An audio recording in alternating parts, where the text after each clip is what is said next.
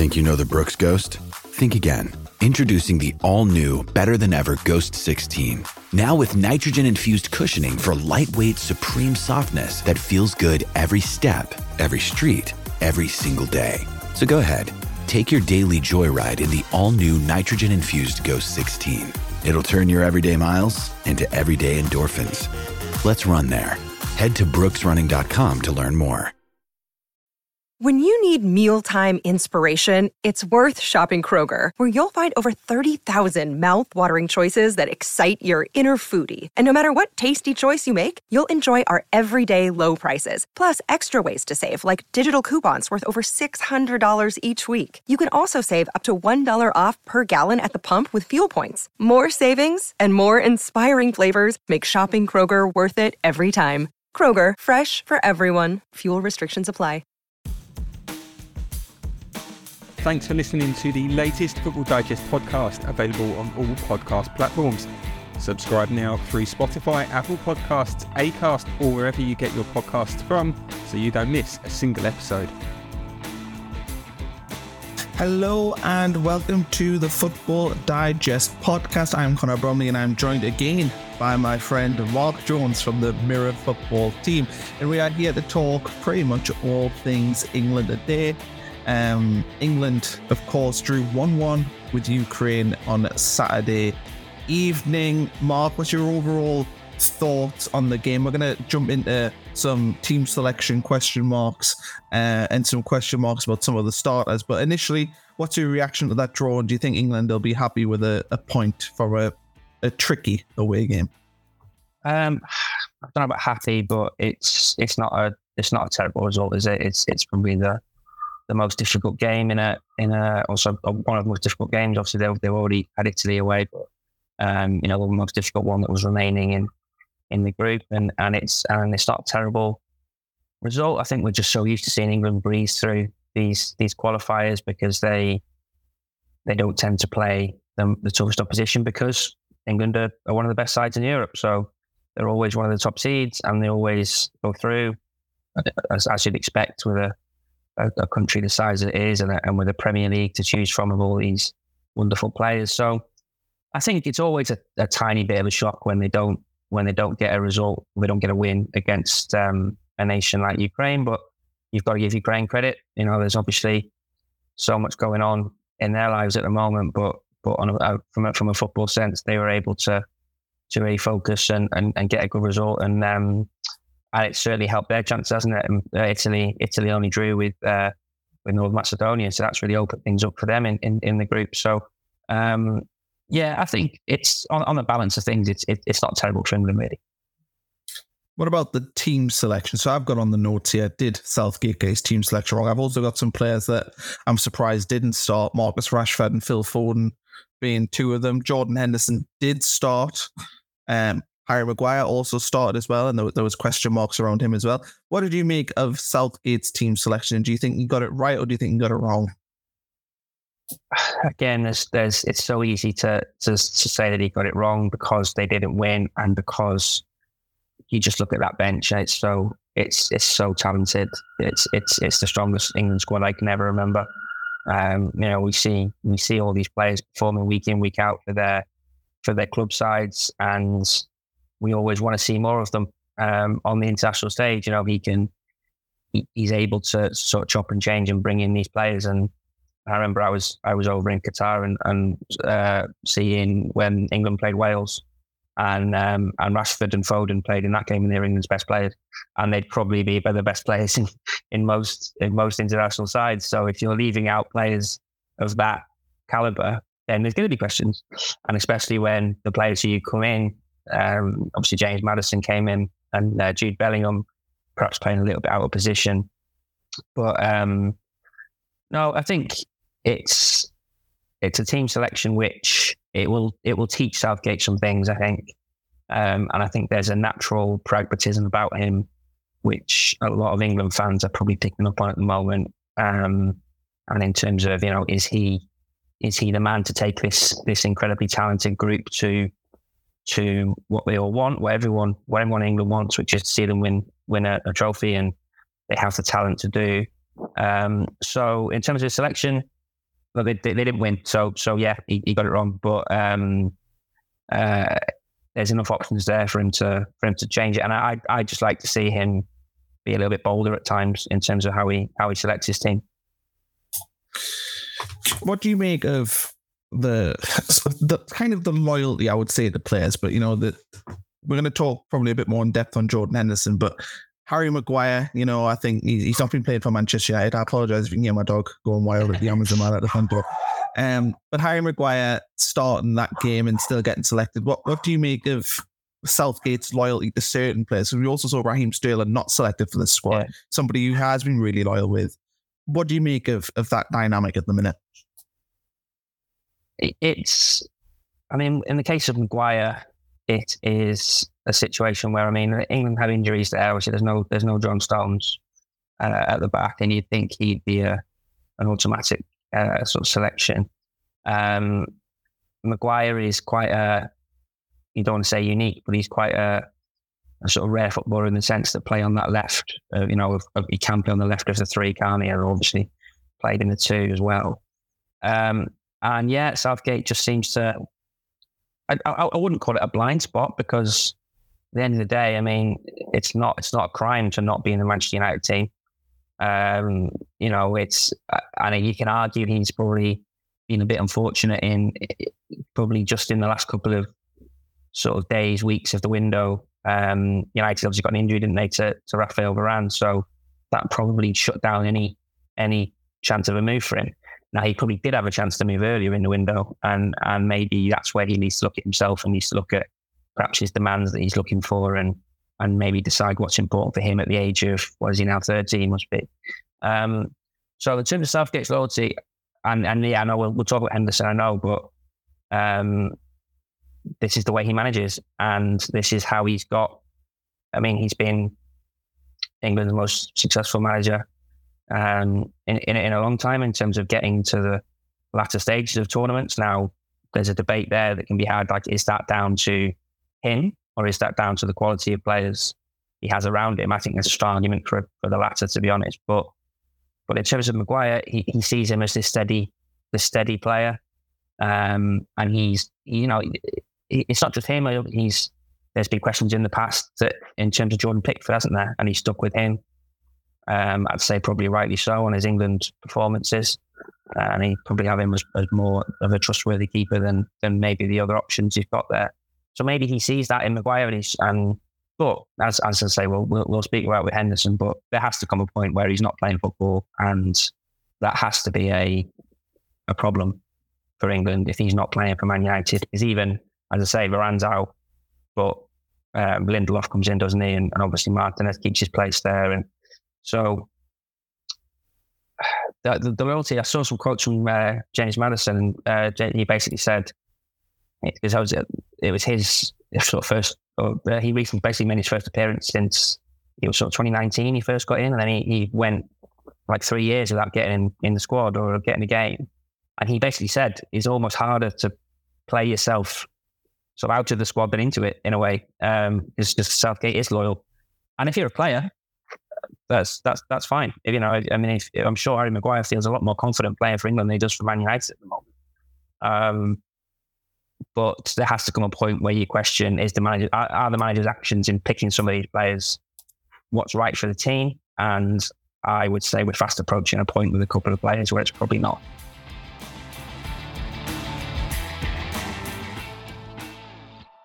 Yeah, and we'll talk now about Jordan Henderson. Um, we did talk about this on the Thursday Football Digest as well, but the interview that he, he gave um, to the Athletic to me made him and England, for that matter, look quite silly. I mean, he it was almost like he went into that interview unprepared. You know, I think he should have known what questions were coming, and he didn't have the correct answers for it.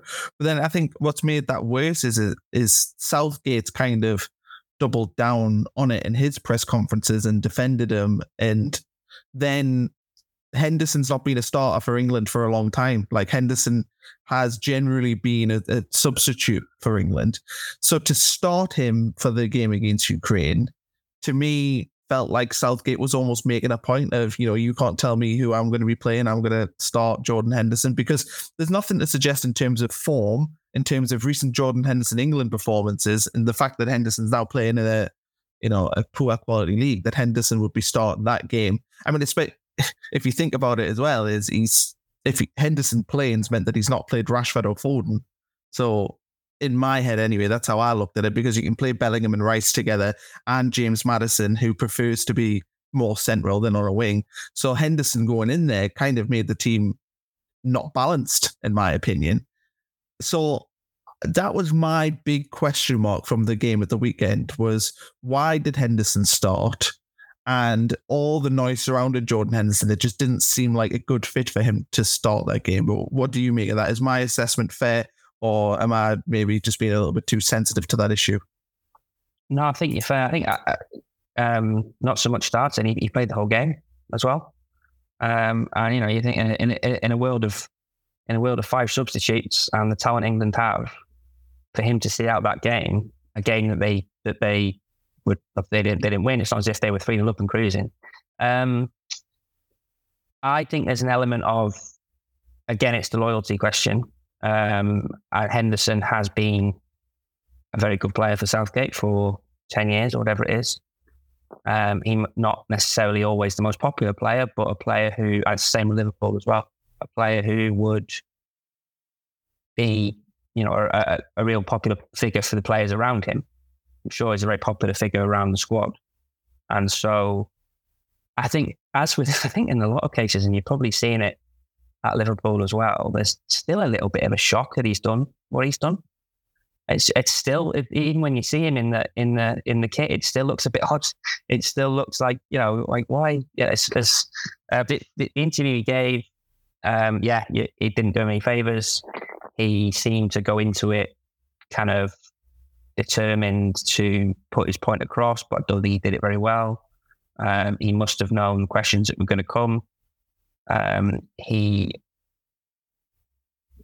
there's been a there's when people try to defend him, which I've seen people do, they point to the fact that he's not the only one who's gone, and obviously that's true. And you know, there's I mean, there's there's someone like Steven Gerrard's there. He's obviously his manager, um, but the issue is that none of these people did what he did, and and none of these people put himself forward um, to take up a position which he didn't need to do but he did, and we all believed he chose to, um, out of sort of kindness of his own heart or out of his um, sort of desire to try and make a change. Now, I still believe that's true, but you can't just pick up and put these things down because these are these are issues that affect people every day, and to turn essentially turn his back on that by doing what he did, it, it's right that there's that there's anger towards him. Um, it's right that people would now question him because, as you say, he's now playing in a league where it's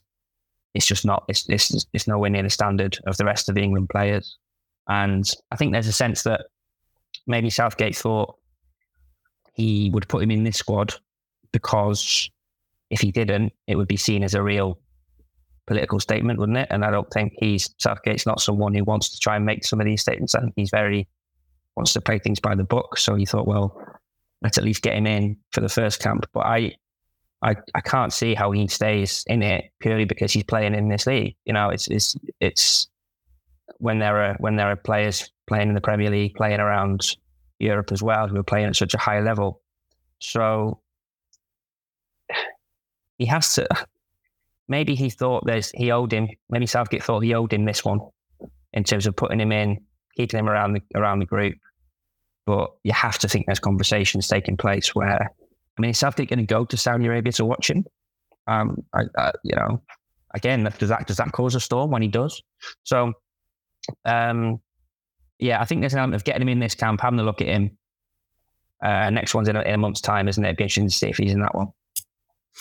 To me, I look at Liverpool, you know, the situation there. And so we know that Liverpool needed to rebuild their centre midfield. And I would say comparably, Liverpool are one of the top teams in Europe. England are one of the top international teams. If Jurgen Klopp looks at Jordan Henderson and says, you know, you've been my captain for 10 years. Well, not 10 years, but he's been at Liverpool for over 10 years. Been the captain there for years. And you're not good enough to play for that Liverpool midfield anymore. So we're going to sell you to just because we want 10 million pounds essentially. Um, because that's what he's worth to us at that time.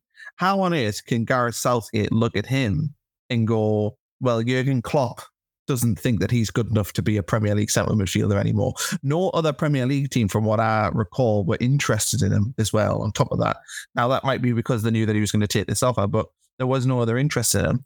So to me, that suggests I would probably trust Jurgen Klopp's judgment over Gareth Southgate's on the balance of. I know Southgate's done a good job at England, but on the balance of things. So to me, that that raises the question of why if Jurgen Klopp doesn't think he's good enough, why does Gareth Southgate think he is good enough when we know the options that England have in their team at the minute? It just doesn't make yeah. any sense to me.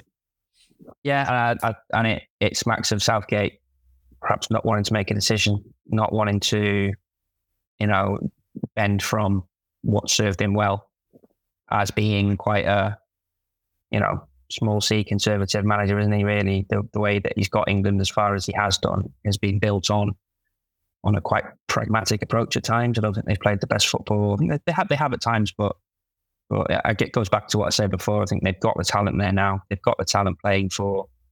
I mean, I mean, Jude Bellingham is starting for Real Madrid. Harry Kane is is Bayern Munich's superstar striker who they hope to win the Champions League with. So England England don't have any excuses for me in in in that sense anymore. And in, in the midfield, you're seeing, you know, you, I mean, someone like James Ward-Prowse has gone to West Ham and has started really well. Um, so yeah, the, the, the Liverpool the Liverpool side of it, I think it was obvious. I mean, you can go as far back as January, February when Klopp dropped Henderson and Fabinho from the team because they weren't they just weren't up to it, and and there was a real physical drop off from the both of them. And I think that's where the the idea of selling them probably probably came in. And well, not so much the idea of selling them, but more Liverpool knew they had to basically change their entire midfield. And so, in order to make that happen, they were going to have to ship everyone out. And I think there was a, there would have been a world where they they probably would have kept Henderson as a kind of James Milner figure who would come on for the last ten minutes and probably kick people and get booked and and do and do the odd game at right back, and you know, and I I think from from what I gather, I think that was basically put to him. That was put to Henderson essentially as you know he had two years left in his contract, and I think maybe he thought, well, no, I'd like to. Well, obviously we know he's he said, hasn't he? He said, having been having been told this by Klopp, Klopp basically saying you're not going to get the chances because there's Mac Allister, Szoboszlai, Gravenberch eventually. Um, and he decided, no, I want to go and start games. Now there's a there's a world away from starting games for Liverpool and playing in the Saudi league. In my in my, we've just seen it with Salah, we? We've, we've just seen it with Salah, where on the one hand, yes, there's this sort of um, the geographical angle with Salah, which makes it perhaps a little bit different. But on the other, if he'd have gone to Saudi Arabia now, he'd have just he'd have just walked he'd have walked that league. So for Henderson, there's a physical question. Certainly, the back end of last season, physically, he looked, he looked like he dropped off a little bit. And so I'd have thought maybe the James Milner job of 10 minutes, 15 minutes, kicking people, getting booked, shouting at referees, that would do him. And he probably still got the England squad for that. I wouldn't be surprised, given we know that Southgate, as you said about Southgate's loyalty. So he's decided to do this this new challenge. People trying new things. Um, you know, perhaps isn't isn't to be criticised most of the time, but but there's so much to criticise about what he did. Um, and I just, like I say, I, I, go back to it. I just can't see it. I can't see it how he he stays around at the top level of international football now, playing in in a league that that is not that, you know, is is, is nowhere near that, um, and it's full of players who, yes, were at the top level once, but um, they're certainly not there anymore.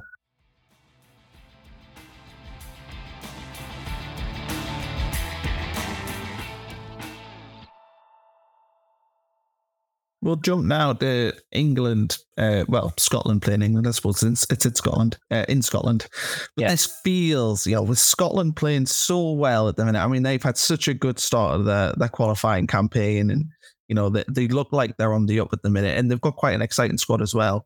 This game feels to me so much like a, a, it almost feels harsh to say a banana skin for England, but it kind of feels like the sort of game which England won't, you know, they might not be up for it as much as Scotland.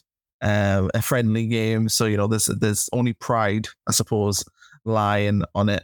Um, this feels like a really hard game for England. I think as well with everything that's happening with England, it does to me from the outside looking at England doesn't feel like a happy camp at them, and I, I don't know why. It just doesn't feel like everything. You know, the rumors about Gareth Southgate leaving as well. It doesn't feel like the England team of a couple of years ago where everything was so positive.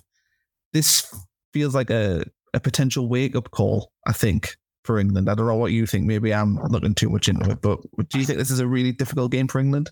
Yeah, yeah. I think it's a great game for Scotland. Um, you know, they're pretty much there in terms of the Euros, which shouldn't be sort of scoffed at. We, you know, um, I know from I know from following Wales, it's hard. It's hard to qualify for these tournaments when you're when you're a country of that size. And what's happened in recent years is perhaps qualification has changed slightly, and it's given more countries a chance of doing it. And Scotland have absolutely embraced it this time around. I, don't think um, confidence was was sky high going into this this qualification campaign, but they've been superb, and they've and I yeah I think this is a great game for them because as I say, qualification's pretty much done. Um, there's no real jeopardy on it it's a friendly, but obviously there is because they're gonna they're gonna treat they're gonna they're gonna tear into them. I think they're gonna make it a great atmosphere, and yeah, I think they're gonna sense a bit of a vulnerability within England. Um, you know, there's obviously debates about. We've just had the debate about about who plays in defence for England, who plays in midfield. I think Scotland will have a pretty settled approach, and they'll, and they'll just go for them. And um, as I say, I don't think they've got anything to lose. Um, I think it's going to be it's going to be one of the uh, one of the fierier sort of friendlies that you're going to see, and um, and yeah, I, I, think from an England point of view, there's an argument to say they could really have done without it. You know, um, as at a time when there are these questions, uh, there are these questions over selection over the manager. Um, do they do they want this game against the side that's going to be revved up to beat them?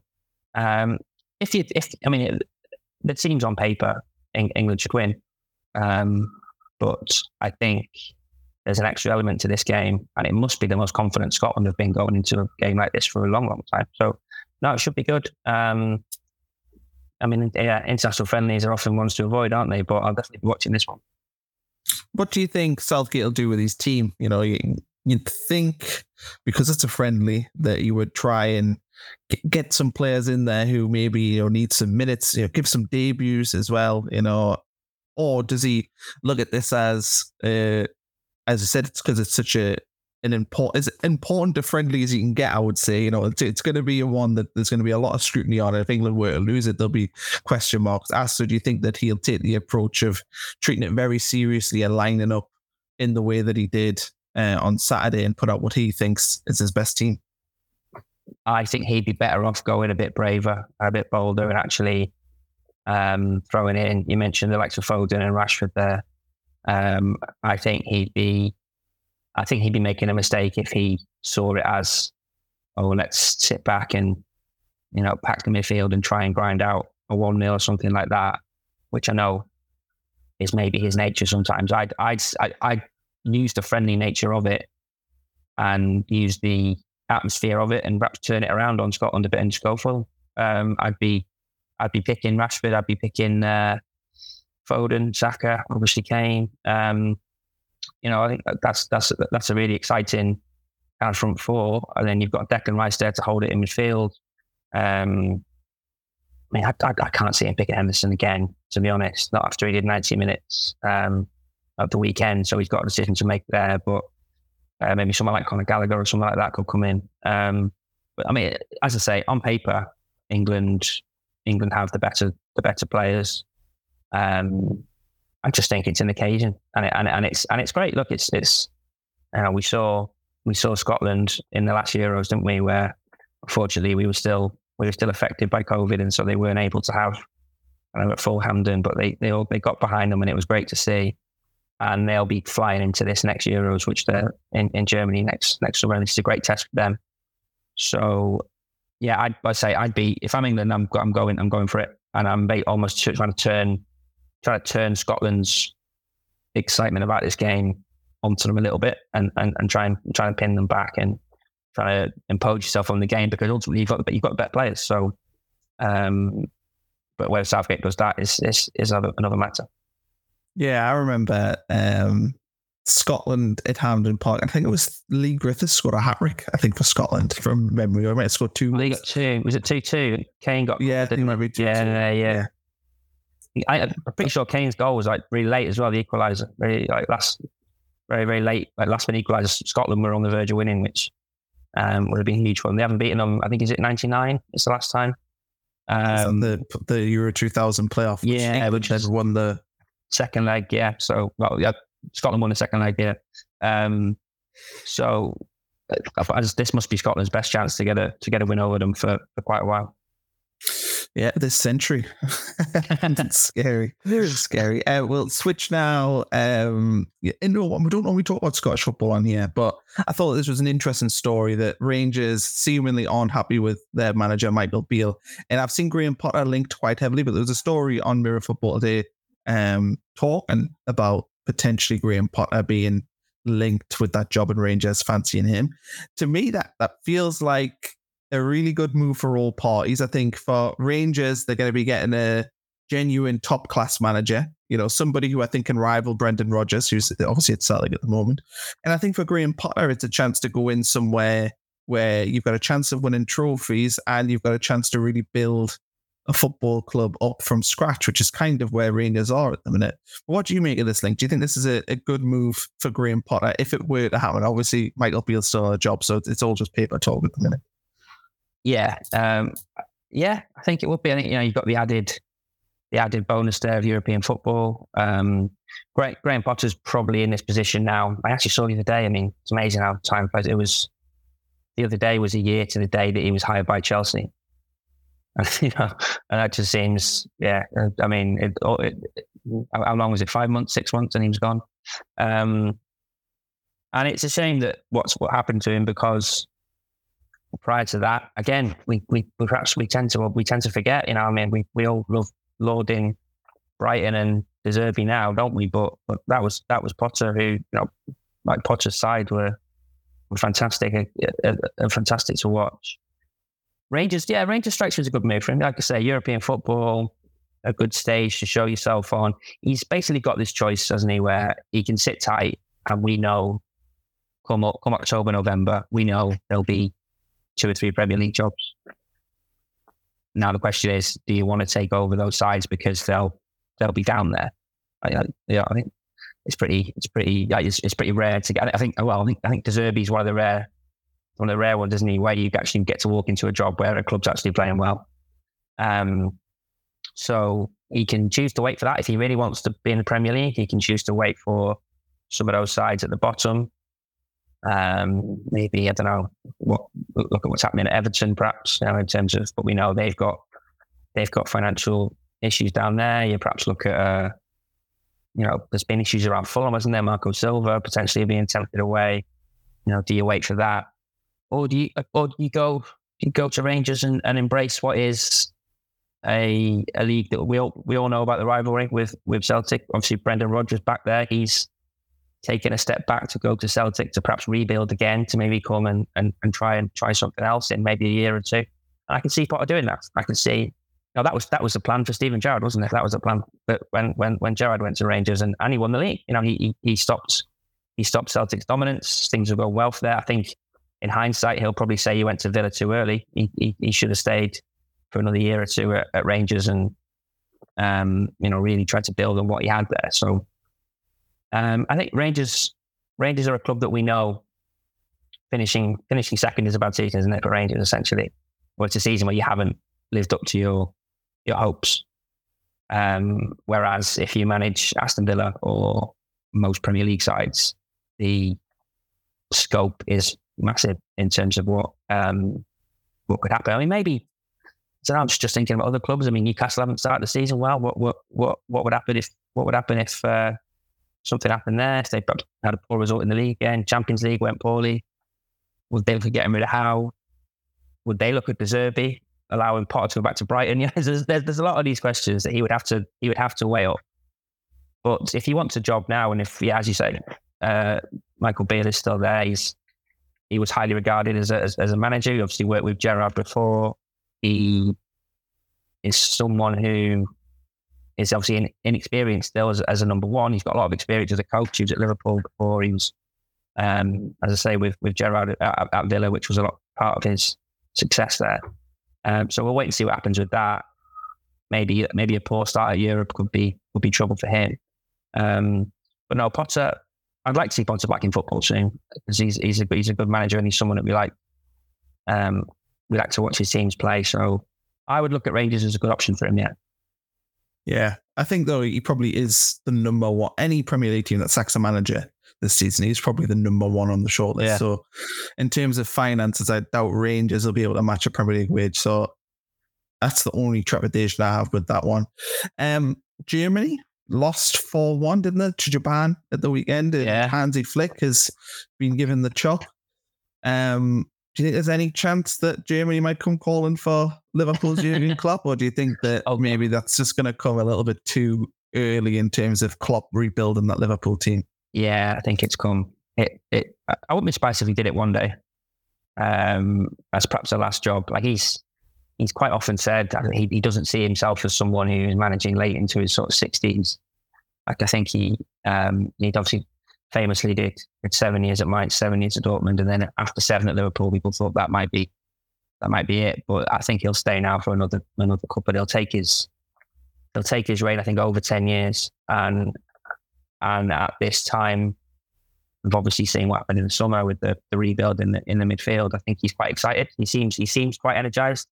I don't know. He, suddenly, I might be reading too much into it. He suddenly seems to be coming across a bit, just a little bit sort of lighter in interviews again. He seems to have more of a smile on his face. He's not as moody as we've seen him before. He doesn't moan about as many things as we've seen him before. He'll probably start again at some point, but um, he seems to be rejuvenated a bit. So I wouldn't, I wouldn't say Germany would suit him right now. That was tempting. Look, they've got the Euros. They've got the Euros in the summer. I mean, you know, what what what a great opportunity for a German manager that is. Um, but no, I think so. His contract at Liverpool is until 2026. So that's this season and then two more. Um, and I think that might be it after that. So maybe you're looking at, yeah, post sort of 2026 World Cup, perhaps whoever whoever takes that Germany job now, and then he could go into that. Um, so no, I just think the timing isn't quite right um, for Klopp right now, but I wouldn't move out in the future. We'll finish off the Ballon d'Or uh, nominations were announced, and there's plenty of Premier League players on there. So I'm going to read through the Premier League players on there um, and the England English players as well. We've got Andre Onana, Josko Gvardiol from who's just moved to Manchester City, uh, Mohamed Salah, Jude Bellingham, who of course plays for Real Madrid at the minute, Bukayo Saka, uh, got Kevin De Bruyne, Bernardo Silva, Emiliano Martinez, Aston Villa goalkeeper, Ruben Dias, Erling Haaland, Martin Odegaard, Julian Alvarez, Ilkay Gundogan, Rodri, and we have Harry Kane as well. So I think that pretty much sums up all the English and Premier League players. Do you see a Premier League winner of the Ballon d'Or, or do you think that because Messi won the World Cup, I mean, does that count on this year's Ballon d'Or? I think it does, does yeah. It? yeah, because yeah. for last season.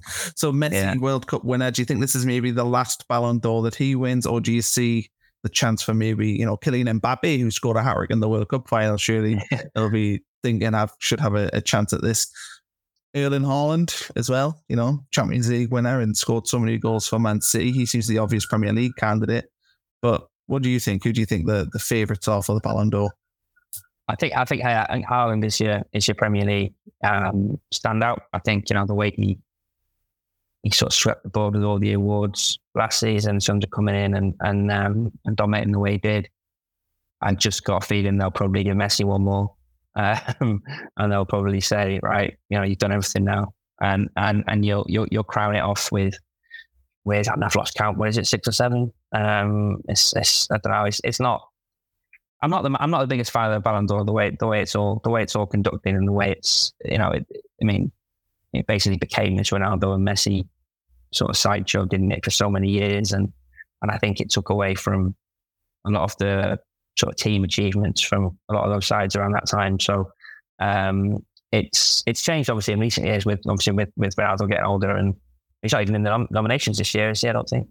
Um, which yeah doesn't doesn't exactly bode well for Saudi Arabia in terms of going out there. But um, yeah, I think I think Messi for one last one, and then in future, yeah, Haaland, Haaland and Mbappe look like they'll be the ones who are who are battling it out. Haaland's got got the sort of difficult task of playing for a country who might not necessarily get to some of these things. So, whereas Mbappe, you know, they're I mean, it'd be, it'd be a shock if France aren't in the last eight of the Euros, wouldn't it? Next next summer, and so you know they're they're, they're going to be pressing and pushing for those things, and and I do wonder how much they think about that. Some of these, some of these um, uh, individual players, in terms of how much they think about Ballon d'Ors. I mean, I know like Salah, for example, has quite. It, I don't think Salah thinks he could ever win it if he went to Saudi Arabia, for example. So you know, it does, does and also probably not Liverpool aren't in the Champions League. So do these do these things affect how they approach stuff, how they affect transfers? Mbappe will one day probably go to Real Madrid, where I'm sure he thinks that is a better place for him to win the Ballon d'Or than PSG. So um, it's it seems to have become a bit of a fascination for players in this stage, probably created by Messi and Ronaldo. Um, but yeah, as I say, I wouldn't be shocked if, if Messi pulled it off one last time. And final one before we go, which do you think will be the, the next English player to win it? So, you know, you look at Harry Kane, maybe if he has a good year at Bayern Munich and wins everything and he's the front man, maybe he could be a shoe for next year. But Jude Bellingham having such a strong start of the season, could he be the next obvious yeah. going to Bukayo Saka if he fires Arsenal to a title? Which player, though, do you think English that is most likely to win it? Probably not this year, but next this time next year. I'd say right now, if I had to put money on it, it'd Bellingham at some point in his career because he's at he's at the club. You know, he's at one of the clubs that win these things. I'd love to see. I'd love to see Kane do it. I think that would be brilliant. I'd, I'd, I'd, I, would. I would love to see Kane. You know, take Bayern Munich to the Champions League, that'd be brilliant. Um, so if he did that, yeah, could he? I mean, he probably need to do that, and then the Euros perhaps for England, and then that, that would that would be him doing it. But but no, I think I think Bellingham Bellingham's in the best place. Saka's Saka's uh, development has been remarkable. He he basically needs Arsenal to sort of stick around at the top top end of the game now for him to start entering these conversations. I think I think he's not quite there yet. Um, so yeah, if I had to pick one, it'd be it'd be Bellingham at the moment. But um, you know, the way the way he started, the way he started his his Real Madrid career is um, is something special, and if he can keep making the difference, come you know the last stages of the Champions League this season and the seasons in, in future, then he's definitely got a shout. I'll go with Chris Rigg, the 16 year old who's banging them in for Sunderland. That'll 16. be my pick to win. Yeah, he's got well, well, so he's got what another 20 years to be able to achieve it. So yeah, you never know. You go in, you go in yeah. term. well, he's just matched Jude Bellingham's record. I think. I think he okay. missed him by about 15 days of youngest championship goal scorer. So never know. And also Jobe's up at Sunderland as well, yeah. so he could yeah. he could match so his brother in a few years. We're having this conversation in 2045, and um, and Chris Rigg's got three, and Jobe Bellingham's got two. Jude's only got one. Then yeah, I'll, that'll be that'll be me free run. yeah, watch. I wonder what odds you could get with that with the boogies. uh, anyway, Mark, thanks for joining me this morning. Thanks everybody for listening, and we'll catch everyone on Wednesday or Thursday, maybe after the, the England Scotland game, but definitely on Thursday.